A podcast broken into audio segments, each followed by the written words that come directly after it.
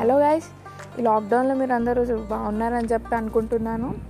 ఈ పాడ్కాస్ట్ మెయిన్గా పిల్లల కోసం స్టార్ట్ చేయడం అయినది. ఎందుకంటే ఈ మధ్య ఈ జనరేషన్ పిల్లలకి స్పిరిచువాలిటీ గురించి అసలు ఎక్కువ ఏం తెలియట్లేదు. వాళ్ళు తెలుసుకోవడానికి కూడా పెద్దగా ఏమీ ఇంట్రెస్ట్ చూపించట్లేదు. సో ఈ పాడ్కాస్ట్ ద్వారా అయినా వాళ్ళు ఇలా తెలుసుకోవడానికి కొంచెం ఇంట్రెస్ట్ చూపిస్తారని చెప్పి ఇది స్టార్ట్ చేయడం అయింది. ఇందులో ఉండే కథలన్నీ మా అమ్మ చిన్నప్పుడు తెలుసుకున్నవి అలాగే తనకి గుర్తున్నవి చెప్తూ ఉంటుంది. నాకు తను డైలీ చెప్తూ ఉంటుంది. వాటినే నేను రికార్డ్ చేసి ఈ పాడ్కాస్ట్లో పబ్లిష్ చేస్తున్నాను.